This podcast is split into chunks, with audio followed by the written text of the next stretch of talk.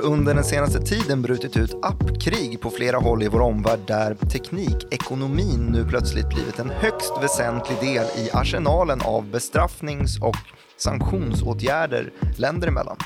Till och med efter verkliga och dödliga strider och alla tycks rikta dessa vapen mot Kina. I dagens avsnitt ska vi prata om vad som hände den 15 september 2020 som har pekat ut som dagen D för Huawei och TikTok.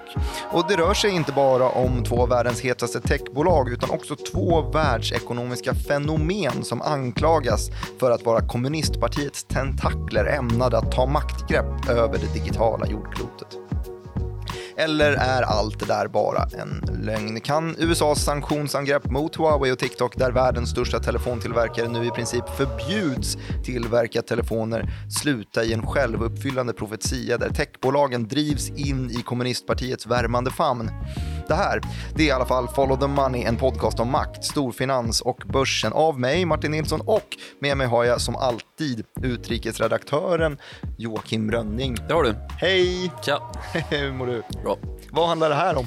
Uh, appkrig. Appkrigen? Bättre krig än andra krig. Ja, det tycker jag nog nästan. Ja. Det känns Men- mindre fysiskt Ja, sätt. men väldigt spännande krig ändå eftersom att eh, det är så här, tydligen så här vi krigar nu. Ja, så är det ju. Eh, Man använder ekonomiska muskler i mångt och mycket i alla fall.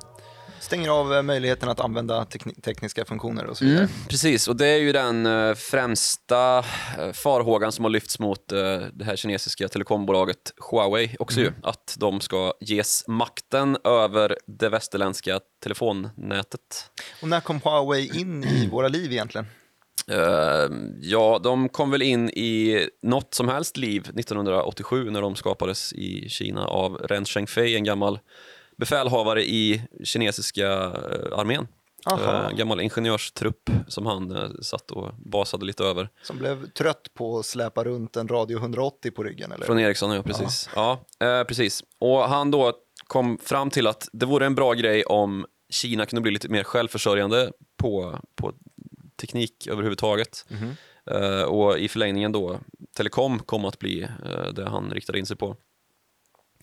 Och han skulle då fortsätta att importera grejer utomlands ifrån eh, ett tag till Mhm. och ägna sig åt den ädla konsten reverse engineering eller baklängesingenjörskap blir det väl rakt översatt. Det låter det som. Att man tar då en färdigtillverkad och klar mekanisk grej och demonterar den. Ah, för att lista ut egentligen hur den satt ihop. Precis. Eh, tvärtom då från vad man brukar göra. Man brukar ju börja med ritningen. Nu slutar man med ritningen istället. Då börjar man ju med facit i alla fall. Ja, man kan också kalla det för att man ska. snor någonting. Ja, det kan man ju säga. Ehm, och det har, har vi också fått höra ganska mycket om, IP theft, som USA anklagar Kina för. Det då immaterialrättsstöld på svenska. Det var ett uppmärksammat fall med Lockheed Martin en gång som vi nämnde i Ja, det har vi nämnt, ja. Precis. Ehm, när man snodde, Flygplansmodeller. ja, man snodde ett stridsflygplan, kan man säga. Precis. Men ehm, Kina liberaliseras ju i ekonomiska mått och ehm, kommer ju så småningom med i Världshandelsorganisationen WTO och börjar expandera sin eh, ekonomi över världen. Typ millennieskiftet eller? Ja, precis. 2001 var det man kom med i WTO, Se där. december 2001. Och därefter så börjar man ju rulla ut sina eh, tentakler, som det så fint sades här. Eh, och inte minst Huawei då, som, som börjar eh, konkurrera med Ericsson och Nokia är det ju främst det handlar om. Mhm. Ehm, framförallt eh, på den sidan. Man är inte så starka på mjukvara utan det är hårdvara som är eh, där man ägnar sig åt. Och från i grunden då att ha, hållit på med telefonväxlar, det var det som eh, Ren Zhengfei då startade med. Mhm. Så har man nu då under tidigt 00-tal kommit framåt då till att vi har mobiltelefonteknologi. Eh, så det är inte bara telefonnät utan det är vad vi idag ser vi inte telefonnät utan- telekomnät ju. Ehm, så det in- involverar ju även internet och dylikt vet vi ju idag. Ehm, men man stöter på lite grann patrull där. Uh, Ericsson och Nokia i all ära, men, men Huawei ehm, har kammat åt sig en rätt bra marknadsandel och USA börjar då dra öronen åt sig, eller vad man ska säga, och fundera på hur har den här kraftiga expansionen gått till egentligen? Man, man frågasätter lite om man varit lite för öppen mot eh, kinesiska aktörer. För Ja, jag, jag tänker mig här att när, man, eh, när Kina öppnar upp sig eh, och det blåste sådana vindar att när Kina går med i WTO också att man vill vara lite välkomnande kanske, välkommen till eh, den, den liberala, den öppna marknaden. Kom Ja, så kan, det nog vara. så kan det nog vara. Och då, Och USA är lite snabbare än vad EU har visat sig vara på den här punkten. För det finns ganska stora andelar Huawei-teknik i, i våra nät i, i Europa här och även i övriga delar av världen. Eh, och det har mycket att göra med att eh, Huawei är ett mycket billigare alternativ än både Ericsson och Nokia. Ehm, och vad det beror på finns det ju delade meningar om då. Ska man tro på USAs eh, linje så är det då bestående av eh, statsstöd den här marginalskillnaden då som måste finnas mellan de här bolagen, Huawei och deras konkurrenter Ericsson och Nokia. Eh, att, att Kinas regering helt enkelt har, eh, står bakom det här bolaget som den egentliga ägaren och ägarbilden är väldigt grumlig. Det sägs då vara ägt av ett, eh, ja, men ett fackförbund i princip, eh, alltså av arbetarna själva. Men problemet är väl att de aktierna som de här arbetarna tilldelas för god prestation och som ett, liksom, en bonus, de är inte riktigt som andra aktier som vi är vana vid. Eh, de går inte att handla med och bara vissa personer kan få dem, alltså anställda. Och det är lite oklart. vad de är värda då kanske. Ja, precis. Och att de inte handlas, det blir ju svårt att prissätta då. Eh, Så det är ju bolaget själva. Och det är också lite sånt där med att eh, man inte tillåts äga aktier i vissa, under vissa förhållanden då, om man inte har jobbat tillräckligt länge, om man säger upp sig för tidigt. Eh, olika regler för hur det blir när man går i pension och dylikt. Men Ren Zhengfei då äger fortsatt 1% av Huawei och eh, han är fortfarande ordförande.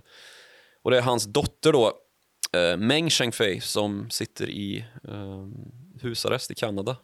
Känner vi ju också Det, till. just det, det här kommer jag ihåg som en Ja. stor historia när det bröt ut. Kan inte du... eh, Det var ju någonstans där det började det här mer akuta scenariot där eh, USA ju har verkligen börjat jaga eh, Huawei ordentligt. Mm.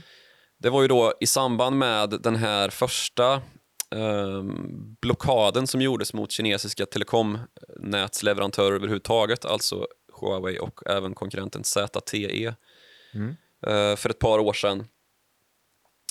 Och då var ju just den här anklagelsen att men vi, vill inte, vi vill inte ha kinesiska leverantörer som, som har antingen via bakdörrsteknik, alltså buggar som man har monterat in i eh, tekniken med avsikten att kunna bryta sig in då och sno åt sig använda, använda data och till och med eventuellt kunna stänga ner nät då i, i behov av att man eh, ja, i någon, någon typ av konfliktsituation och det är ju där man är som mest rädd för.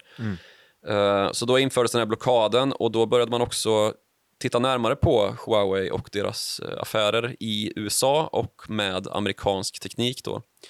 För det är fortfarande så att man är väldigt svaga på mjukvarusidan. Det man är starka på är hårdvara, tillverka hårdvara. Eh, Men vad det gäller teknik, eh, mjukvara, aut- automatiseringen av nyttjandet av den hårdvara man, man har producerat så är man fullständigt beroende av amerikanska leverantörer. Och vad är det för, eh, var köper man den ifrån? Ja, på chipsidan då, som det är väldigt mycket prat om nu, så är det Qualcomm som gäller. Det är då ett uppfinnarbolag, eller vad man ska säga, som eh, helt kommit och deras teknik har dominerat utvecklingen inom telekom. Det är bland annat de som har ehm, kommit på den teknik som har blivit global vad gäller 3G. Alltså när man kunde börja skicka bilder egentligen. Eh, att det inte bara var text längre. Om vi tänker oss, ett- 1G var ehm, Det här har vi gått igenom också någon Ja. gång. Första generationen och andra Precis. generationen och 1G tredje. telefonprat, 2G sms, 3G eh, bildmeddelanden och 4G video. och så nu håller man ju på att rulla ut 5G då, där ju Huawei också har varit marknadsledande. Nu är det väl lite tveksamt hur det blir med Då det där. snackar man väldigt mycket om eh, cloud. Eh, Ja, precis. Möjligheterna. software as a service. Att mjukvaran inte ligger i någon liksom, hårdvara hos dig själv utan på ett moln. Då, eh, Eftersom att på en 5G är så snabbt så att du kan hela tiden Precis. ha access där. Ehm, just det. Och det som händer då är att man upptäcker att Huawei då har handlat med amerikansk teknik med länder där eh, det föreligger sanktioner. Eh, Iran och Nordkorea har då Huawei enligt USAs utredare. Ehm, eh, de har handlat med amerikansk teknik där då, och det är enligt de här sanktionerna olagligt. Och det här leder då till att man griper eh, Meng Chengfei, alltså eh, ordföranden och grundarens dotter, som då är finanschef eh, i Kanada, men det är då ett amerikanskt eh, beslut som att man har beslutat att gripa henne som, som gör att Kanada griper henne. Mm. Och hon väntar ju nu på rättegång i, i Kanada, eh, för USA har ju begärt henne utlämnad då. Vänta nu, fort, fortfarande rättegång? Ja, det är en seg process det där. För det här är ju 2018 som hon grips. Ja, precis. Kanske 17. Nej, 2018. Jag tror Okej. det var i början av 2018. Och det är inte bara de här sanktionsbrotten då som hon ska ha gjort sig uh, skyldig till utan kanske framförallt uh, bankbedrägerier mot amerikanska banker då, där man har eh, ja, det är ju närliggande eftersom att man har de här bankerna får ju inte heller handla med Iran men uh, Huawei ska då ha bedragit bankerna och tro att det var eh, en annan entitet som stod på andra sidan. Vad gjorde hon i, Kanada ens? Ja, det vet jag faktiskt inte. Nej. Och där och Ja, nej men okej, så, att, spana. så det här var då alltså ehm, 2018, i början av 2018 kom vi Ja. fram till. Och det här är väl någonting som verkligen katalyserades i, i samband med att Trump kom till makten 2016 då.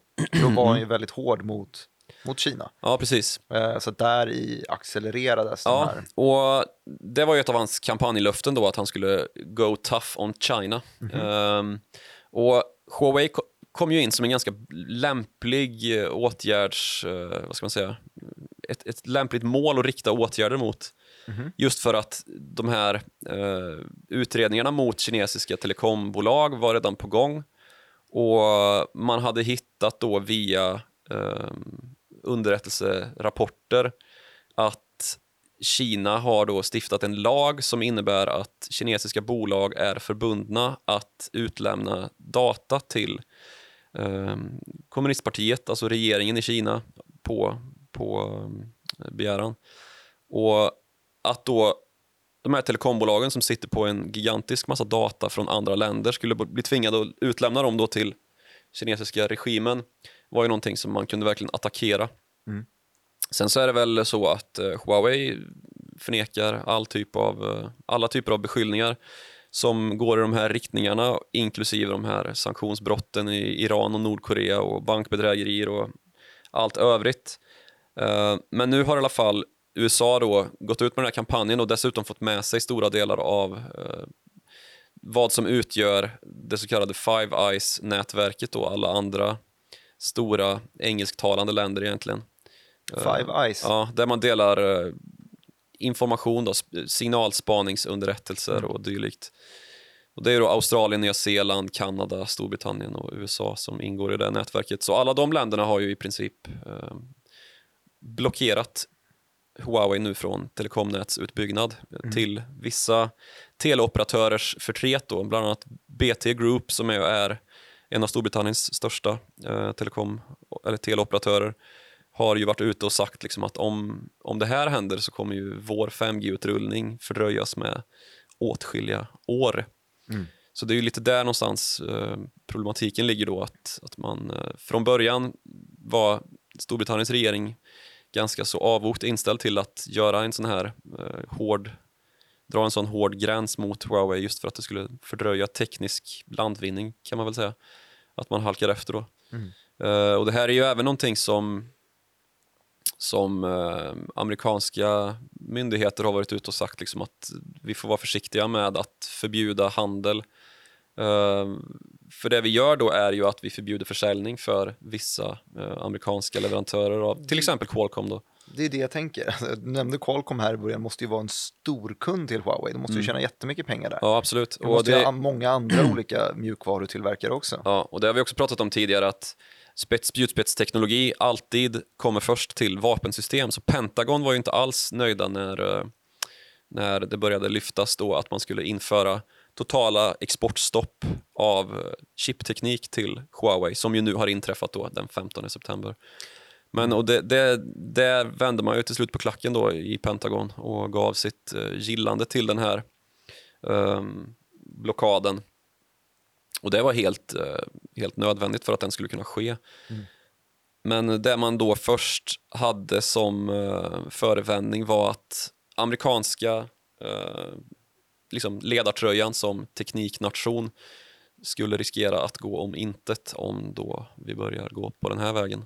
Ja, då slutar Qualcomm tjäna pengar och då kan de inte lägga lika mycket på R&D och då Ja, precis. tappar de sin plats. Men den stora delen som Huawei köper in, det är ju i, kanske från Qualcomm, men det måste ju vara åtminstone lika stor kaka man har köpt in från Google. Mm, precis. På tal om mjukvaror så har ju Huawei in, inget eget operativsystem eh, i väst, eh, västländer utan man har ju helt och hållet förlitat sig på Google Mm. och eh, Android som vi ju har ungefär varannan person i Sverige. Mm. Ehm, Antingen är man ju team Android eller så Precis, man eh, Team team iOS på iPhone på iPhone. ja. Mm. Eh, Så man har ju helt förlitat sig på Android och eh, den apputveckling som sker där. Och så ser det ju definitivt inte ut i Kina, för där finns ju inte Google. Eh, Google är ju förbjudet i Kina på grund av censur. Är det Baidu istället, eller vad heter det? Ja, eh, man har ett eget, eh, ett eget operativsystem som heter Harmony. Mm. Eh, Sen så har säkert Baidu något operativsystem också, för det är ju inte bara Huawei-telefoner som kommer från Kina. Det finns ju Xiaomi och det finns eh, OnePlus med svenska grundaren Carl. Pei. Eh, vad finns det mer? Oppo finns det något som heter. det gör det. Eh, så det finns ju ganska gott om telefonmärken från Kina. Ehm, Men det här är det största. Det ja, är ju... Huawei är ju störst och första halvåret 2020 nu så har man varit världens största mobiltelefontillverkare. Mm. Det är flera hundra miljoner eh, mobiltelefoner varje år som köps av Huawei. Då. Och nu får man inte ha Android längre i dem. Nej, precis. Och det här Harmony då har man ju gått ut med nu att man ska utveckla det så att det kommer ikapp Android. Mm. Problemet är ju bara att eh, Google har lite försprång där. Mm. Det finns ju hundratals miljoner appar på eh, Android och kanske några, några tiotals tusen för det här Harmony då som finns i Kina. Så där har vi ju en, eh, en av dessa appstrider kan man väl säga att eh, Android står mot, mot eh, Harmony. Ehm, Men vad innebär det egentligen för Huaweis framtida modeller? Det, det betyder väl att alla som redan är, är lanserade har ju sin, sin Android? Ja, precis. Men man går ju miste om ganska mycket säkerhetsuppdateringar då som följer med nya versioner av Android och så här. Så nu kommer det inga nya Android-versioner till gamla eh, Huawei-telefoner heller om jag, om jag har fattat det rätt. Mm. Men den här, den här appstriden är ju inte bara en kinesisk-amerikansk angelägenhet utan det har vi ju även sett ganska mycket av i Europa ju, eh, i EU. Och en notabel sådan är ju den mellan eh, Spotify och Apple ju. Just det, den har vi pratat om förut. Eh, så ett, eh, hisspitch kan du väl få göra? Ja, Vad är det som har hänt där egentligen? men Sp- Spotify är lite missnöjda med att Apple då tar ut en så kallad utvecklaravgift om 30% på Spotifys försäljning. Mm. Och dessutom då har en egen musikstreamingtjänst som eh, då, alltså Spotify måste sätta upp priset eh, 30% högre än för att vara, eh, ha samma lönsamhet Mm. i princip. Det måste vara 30% bättre helt enkelt. Ja, eh, så, så är det väl. Ehm, och det här är ju någonting som de sena, den senaste tiden kanske har varit mer eh, i ropet i fråga om Epic Games som ju har det här omåttligt populära Fortnite-spelet i sin repertoar. Det har de. Eh, och det är ju samma problem där. Man hävdar då att eh, man vill ha så kallad in-app betalningstransaktionsmöjligheter. Eh, och det tillåter inte Apple då för att man vill ha del av kakan hela vägen. Mm. Och så blir det liksom pajkastning upp i rättssal och eh, ja, Apple har väl fått avgå med seger där hittills i alla fall. Sen så är ju det här ett duopol mer eller mindre i, i västvärlden. Apple mot eh, Android. Och det är ju någonting som Syns på priserna. syns på priserna och framförallt då kanske eh, alltså USA vill ju gärna ha det så. Eh, det är väl toppen att man har två bolag som tjänar multum på de här utvecklaravgifterna och får liksom därigenom den här eh, spjutspetsfördelen då att man kan pumpa in pengar i forskning och Men det, utveckling. men det blir verkligen, den här striden blir ju otroligt tydlig. Jag skulle eh, byta Spotify-konto eh, för, för en månad sedan och teckna ett nytt. Och då går ju det inte att göra det köpet via appen längre. Det går inte att gå in på mobilen och, Nej, och köpa det därigenom. Och då får man istället upp ett litet beklagande meddelande från Spotify som säger vi beklagar Mm. hatar verkligen Apple." att vi inte kan genomföra köpet via appen. Det är jättejobbigt, tyvärr. Här måste vi länka dig vidare till vår hemsida. Det är där du kan göra köpet. Mm. Ja. Så att det är så man har försökt komma runt det. För att sker köpet i appen så får man ju det här pålägget som Ja. Apple då roffar åt sig. Eh, Och det är det här som det då är strid mot. Ja. Och det är Spotify- som strider mot det och det är Epic Games som strider mot det också. Ja, det är många andra som strider också, men just Epic Games då har ju varit lite mer offensiva och helt enkelt skitit i att Apple har liksom eh, sagt att ni får inte göra så här. De gjorde ju bryter en mot användaravtal. ordentlig reklamfilm eh, där de verkligen målade ut Apple som djävulen också. Bland alla deras gamers som, som de ville få med på sin sida också. Ja. Ja, det har inte jag sett, men Den är spännande. Den är Ja. Men i, ska man säga, på, på EU-nivå så har det ju skett, alltså om USA är ju ganska nöjda då med att det ser ut som det gör. Eh, på EU-nivå så har det inte varit lika muntra toner. Eh, I takt med då att de här plattformarna som An- Android, App- Apple, eh, iOS och App Store ehm, och dessutom då sådana aktörer som Amazon har kommit in med sina, liksom sin e-handelsplattform då, där det ser ut på ett dylikt sätt att man tar ja, men, avgifter från försäljning i det andra gäller att äga infrastrukturen helt enkelt. Ja, precis, där man äger infrastrukturen, plattformen. Liksom. Och det är ju problematiskt då eftersom att det är en massa europeiska aktörer som säljer sina appar och sina ja, men, e-handlade varor på de här amerikanska plattformarna.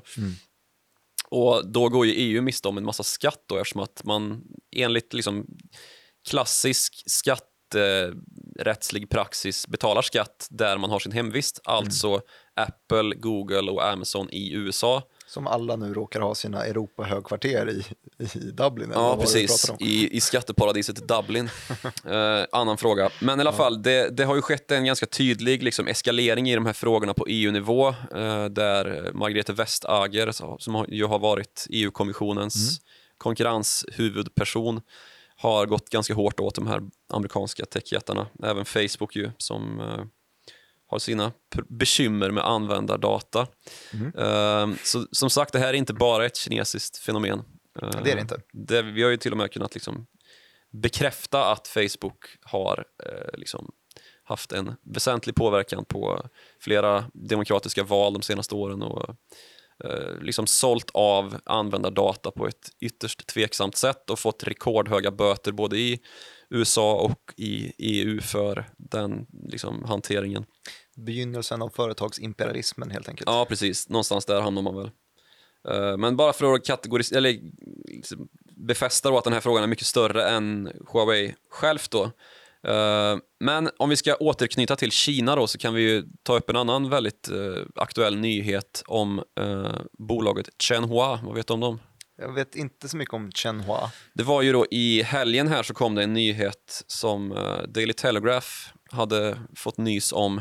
Ehm, där, där det då framkommer att tiotusentals britter finns med i ett kinesiskt register över nyckelpersoner då, politiska, ehm, ekonomiska och eh, ja, vad ska man säga, op- är opinionsvikt, opinionsmässigt viktiga personer i Storbritannien där då ingår politiker och, och makthavare av olika slag både inom affärsliv och ehm, ja, andra delar av samhället. underrättelsetjänstföretag, eller vadå?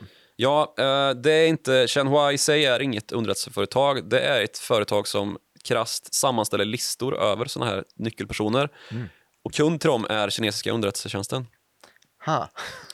Sådana Eh, listor, det är inte Buzzfeed utan det är Nej, andra typer av det är listor. inte, såna det är inte- klickiga eh, klicklistor är det inte. Utan det är, Topp 10 maträtterna. Nej, precis. Det är, det är liksom eh, real deal politisk påverkan som det här ska nyttjas för ju. Satt då topppersoner som, jag vet inte, Alexej Navalny till exempel. Han kanske Ja, han finns sä- säkert med. Mm. Eh, och det var ju lite, lite, det rörde väl om i grytan lite grann i svenska politiska led också, för det var ju några, några moderater i alla fall hörde jag som var ute och kommenterade att det här känns ju läskigt. Ah, kan man ju fatta att de tycker. Ja. Eh, men det, det, och det här är ju, det, det kom väl till slut fram då att det var totalt 2,4 miljoner eh, personer på de här listorna. saftig lista ändå. Ja, en duktig lista man har sammanställt där på Shenhua. Och Lite det, cred att få vara med på den. Ja. Är du med? Eh, jag har inte kollat igenom hela, men jag Nej. tror inte det. Eh, hoppas inte det. Nej. Men, och det, det heller är väl i sig inget kinesiskt fenomen. Och det här är också någonting som ofta liksom bollas tillbaks då när kinesiska entiteter får beskyllningar mot sig. Att typ, ni är ju inte bättre. Eh, kommer ni ihåg NSA, säger säkert någon i Peking när Edward det här Snowden, ja. kommer ja. upp. Precis, Edward Snowden och Wikileaks då som ju eh, som ju liksom hade kartlagt och läckte ut en massa dokument som visade hur amerikanska signalspaningsunderrättelsetjänsten NSA hade spionerat både på eh, amerikanska befolkningen och på ja, just nyckelpersoner i andra länder. Bland annat hade man ju avlyssnat eh, förbundskansler, tyska förbundskansler Angela Merkels telefon i några år. Och lite andra Verdammt. sköna, sköna eh, uppgifter som, som kom ut. Och det blev ju en gigantisk skandal eh, som väl fortfarande inte är helt täckt. Det var ju en sån läcka som var så stor att Man fattar inte vad som hände. Nej. Nej, det, det blev oöverskådligt för alla. Liksom. Och det fick ju landa i någon sorts nationell eh, täckning av medier på, på riksplanet. Liksom. Så att det fanns ju tidningar i varenda land i världen som, som liksom granskade hela det här materialet och försökte hitta ja, men vad finns det för Sverige-koppling, tänkte man på SvD. Liksom. Eh, medan då The Guardian och några andra lite mer globalt profilerade tidningar körde det stora hela då med ja, men sådana grejer som Angela Merkel och andra liksom, politiker i, i både, liksom, i både fient, alltså, fiendeländer eller man ska säga, till USA och eh, ja, allierade nationer som Tyskland. Då.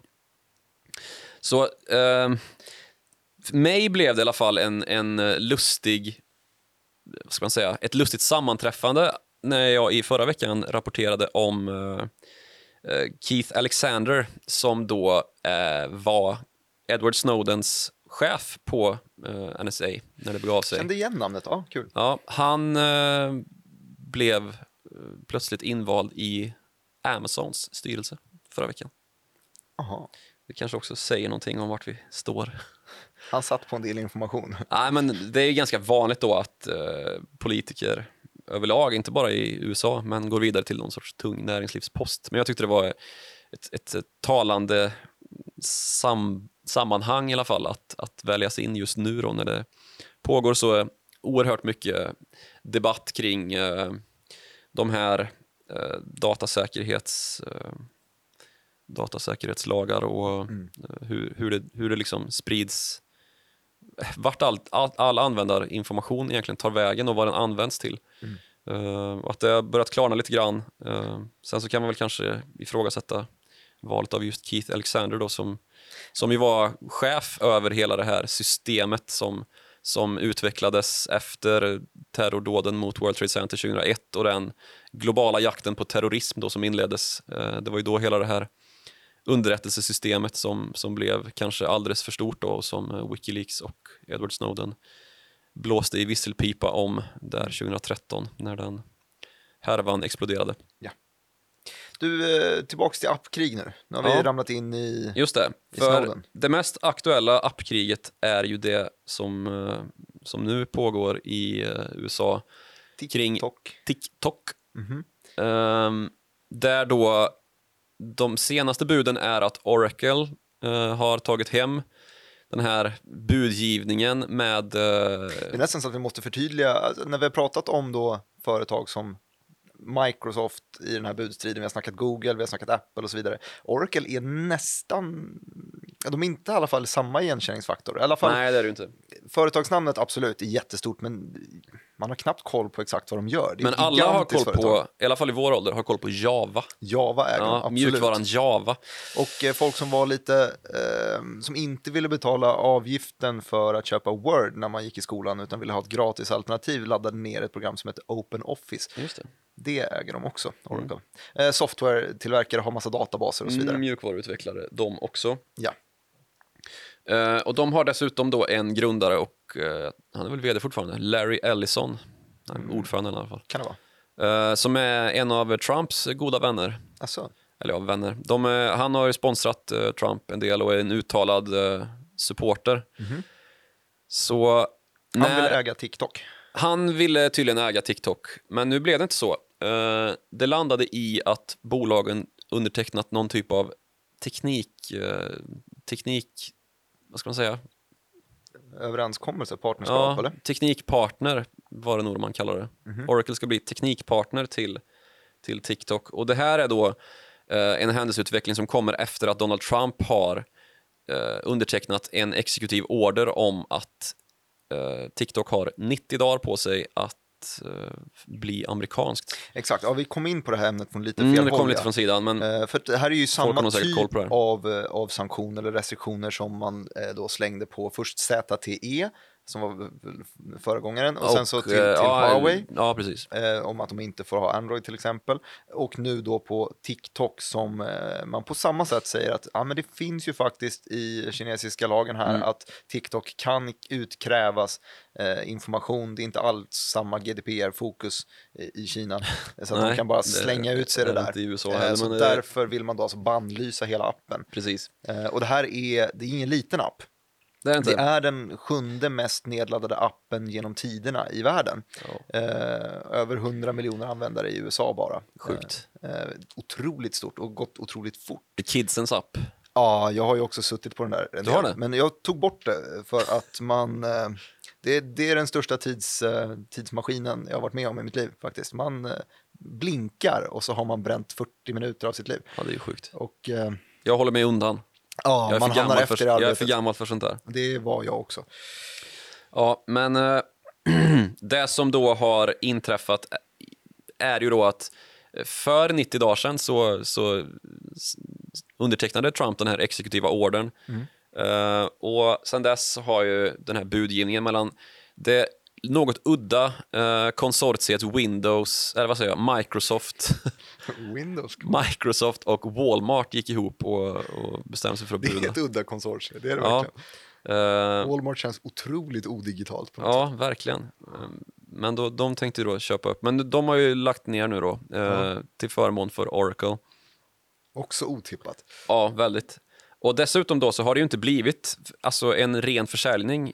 Och det här är ju inte hela appen TikTok utan den amerikanska, den, den verksamhet som är riktad mot amerikanska eh, marknaden och då eh, följer även verksamheterna i eh, Australien och Nya Zeeland och Indien och andra engelsktalande ja, marknader. Blev det, gjorde vi det tillräckligt tydligt att eh, varför man vill köpa upp TikTok? För det var ju helt enkelt, när han signade den här exekutiva orden så, så var det då antingen bannlyser vi det eller Ja, det. så, så gör vi det amerikanskt genom Ja. att vi låter någon av våra jättar köpa upp det så att vi får insyn i det här. Och Precis. det här är ju också en liten, liten ledtråd tycker jag, för att TikTok är det första som liksom har kommit ut ur Kina som är på en eh, mjukvarumässigt innovativ Precis.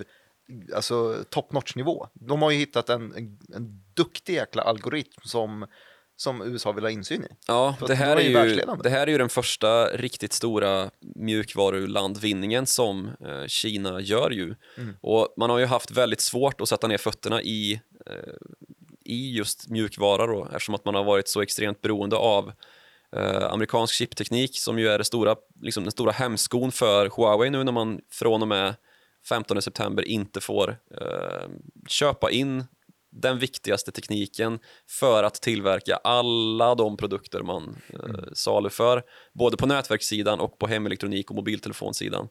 Så det här är ju en, det har ju beskrivits av vissa som en potentiell, liksom som det nukleära alternativet och som en dödsdom för Huawei, som ju har svarat med att ja, men vi kan utveckla egna chip och sådär. Så det får vi väl se hur det går. Man har ju ett, eh, ett utvecklingsbolag som heter High Silicon som sitter i, eh, i Kalifornien. Eh, Men jag menar, de är också beroende av eh, amerikanska patent i nuläget. Så det är lite som med det här operativsystemet Harmony, att man, man lovar ju nu att det ska gå snabbt och att man ska komma ikapp eh, utan vidare. Liksom. Men det, det är ju den stora frågan hur det ska gå. Ehm, och vad det gäller TikTok då så är ju den stora frågan vad ska Vita huset säga nu när det inte blir en, eh, en liksom ren affär där den amerikanska verksamheten helt och, helt och hållet köptes upp Utan det TikTok då slog back i maskin och sa att Nej, men vi vill nog ha kvar liksom vinsten från den här verksamheten eh, till TikTok i Kina. Sen så kan vi tänka oss att liksom utrangera den tekniska plattformen så att vi inte har tillgång till användardatan och därmed inte kan tvingas lämna ut då eventuellt. Mm, eh, om, om nu USA har läst den paragrafen rätt och riktigt. Det hävdar ju Huawei att man inte har gjort. Mm. Um, och sen är ju den stora frågan då, nu när Kina väl har fått ner fötterna i den här mjukvaruvärlden på ett, ett väldigt liksom, eh, tungt sätt, kommer man verkligen tillåta att USA, ett amerikanskt bolag, får tillgång till den algoritm som ju då exporteras och som Kina likväl som eh, USA ju vill slå vakt om. Mm. På, så det kan ju bli en precis motsatt effekt då uh, från att USA förbjuder kinesiska bolag att importera amerikanska patent Mm. så kanske Kina då förbjuder amerikanska motsvarigheter att importera kinesiska mjukvaror. Det här har ju som en liten pusselbit tänker jag i, i valet också. Vågar man blockera en app från 100 miljoner amerikaners mobiler eh, strax innan ett val? Ja, ehm, Det är ändå, det är ju målgruppen för visso 16 till 24 Ja. som det är, används på, men det är ju det är många av dem som är röstberättigade, tänker jag. Man tappar väl många unga om man plötsligt bara tar bort deras favoritapp. så är det väl kanske. Så man kanske väntar med ett beslut i alla fall till efter Ja. november. Det är ju ett område som, eh, som ju förtjänar mycket uppmärksamhet i alla fall. Och, mm, menar, vi har haft våra problem med Twitter och Facebook som ju var, har liksom krönts till någon sorts liksom avgörande faktor i både eh, amerikanska presidentvalet 2016 när Trump blev vald eh, via Cambridge Analytica och även Brexit då som ju båda två de här valen var ju extremt chockartade sett till vilken valutgång det blev jämfört med hur opinionsinstituten hade sett det framför sig och även oddsättare då att det var en, liksom, en, en väldigt stor över, ett väldigt stort övertag till både Trumps och Brexit-kampanjens eh, motståndare. Ja. Och det blev precis tvärtom och det har man ju tillskrivit i någon mån eh, till Cambridge Analytica som ju då hade köpt användardata av Facebook och eh, bedrev ska man säga, asymmetrisk kampanjkrigföring och eh, fick över väldigt mycket röster då enligt den eh, teorin. Mm. Du, eh, apropå krigsföring, eh, Ja. det, det jag rabblade upp här i introt var ju just att man som svar på verkliga eh, våldsamma konflikter Mm. så har man slang, slängt på app-sanktioner. Ja, Jag vet att eh, det finns ett, eh, ett ställe i, i Indien framförallt, eh, me- mellan Indien och Kina som det här har blivit verklighet. Kan inte du berätta lite om, om den då? Ja, det är då Ladakh-konflikten. Den, eh, den gränskonflikt som pågått i ja, snart, eller ja, i drygt hundra år mellan Kina och Indien. Det är långdraget ändå. Himalaya, ja det är långdraget och det är ju en konflikt som har varit väpnad eh, i väldigt många, i många, vad ska man säga, många omgångar. Men de har inte alltid svarat med, med att eh, sanktionera appar då, i Nej. de här hundra åren. Nej, eh, 1962 var det senast vi hade liksom väp, väpnad konflikt i större skala. Mhm. Ehm, under ett månadslångt krig där väl Kina får anses ha avgått med segern. Mhm. Ehm, men sen så har vi haft skärmytslingar ganska så löpande sen dess egentligen i, i eh, olika, med olika intensitet. Men det här har ju hettat upp avsevärt nu de senaste, de senaste månaderna. eh, Varför då? I, jag vet, alltså det finns det många, eller inte så många teorier om, men det finns teorier om det i alla fall. Eh, och en sån teori kan väl vara att det ligger ganska, det är ganska lägligt att ehm, man stökar till det på Indiens nordöstra front. För det här är då Ladakh, det är en del av Kashmir-regionen. Mm, Och Kashmir vet vi är ett, en stökig region som det råder just delade meningar om var, vem det tillhör, var ska gränsen gå, precis som mellan Kina och Indien då.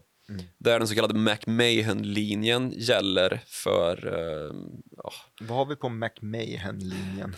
alltså det är en, en linje som ritades upp då, eller en gränslinje som ritades upp av Storbritannien och eh, dåvarande eh, alltså Tibet som ju inte har erkänts som en nation av Kina och därmed inte getts någon, någon liksom egentlig formell verkan från Kina-hållet sett. Då.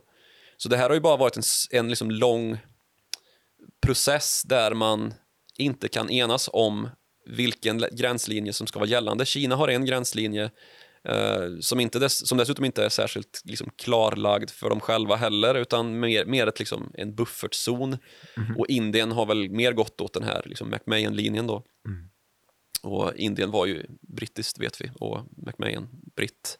Just det. Eh, så det som har skett de senaste, det senaste decenniet här är ju att Kina har eh, börjat ha mer och mer geografiska anspråk både öster, söder och västerut.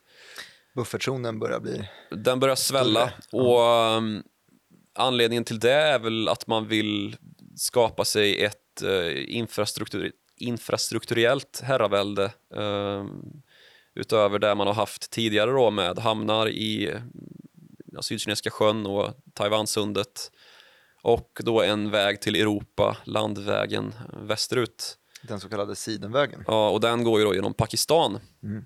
Och Pakistan är ju den gamla, alltså den del av Indien som blev eh, avdelad för muslimerna från början. Ehm, och det är ju där någonstans konflikten mellan Pakistan och Indien rör sig. Att ehm, Kashmir har kommit i kläm då, där det finns Så att Kashmir nu, har nu två stycken konflikter i varsin hörna. eller? Ja, precis, i varsitt hörn. Ja. Och på östra sidan så är det ju Kina mot Indien och i västra sidan så är det Indien mot Pakistan. Mm. Och det här är ju tre kärnvapenmakter så det är ju en ytterst skör konflikt som inte får urarta. Mm. Men det gjorde den då i, i juni i år när eh, kinesiska förband eh, trängde in då i vad Indien anser vara indiskt territorium. Och det här är väl i sig inget ovanligt. Det, brukar, det finns ganska gott om Youtube-filmer där det kinesiska och indiska soldater står och knuffar på varandra. Mm. Den här gången då i juni så slutade det värre än En knuff. en knuff. Ja. Det slutade med att 20 indiska soldater eh, dog. Mm. Ehm, och vad gäller Kina så vet man inte riktigt, de har inte gått ut med något dödstal. Ehm, men vad som i alla fall eh, blev Kina, eh, Indiens svar på den här eh, ja, markanta upptrappningen eh, som ju är den största sedan 1962, den här, den här väpnade eh, krigiska månaden Mm. var då att eh, förbjuda TikTok och ett gäng andra appar. Men eh, kinesiska appar i alla fall, det var den vägen man gick. Då är det ju ett verkligt, en verklig Ja, sanktion. precis. Det är, det är verkligen någonting man, tillförlit, man förlitar sig på i, i väpnade konflikter Och idag. då råkar jag som har läst eh, TikTok-statistik här, jag berättade ju att det var den sjunde mest nedladdade appen någonsin, men det är också, eh, jag har för mig att det var 600 miljoner eh, nedladdningar i Indien. Ehm, eh, nu vet jag inte om källan kanske var ungefär Buzzfeed eller vad det nu var, men det var i alla fall eh, en stor, stor användarbas i Indien. Det det, rätt. det är inte inget. Nej, det är inte inget.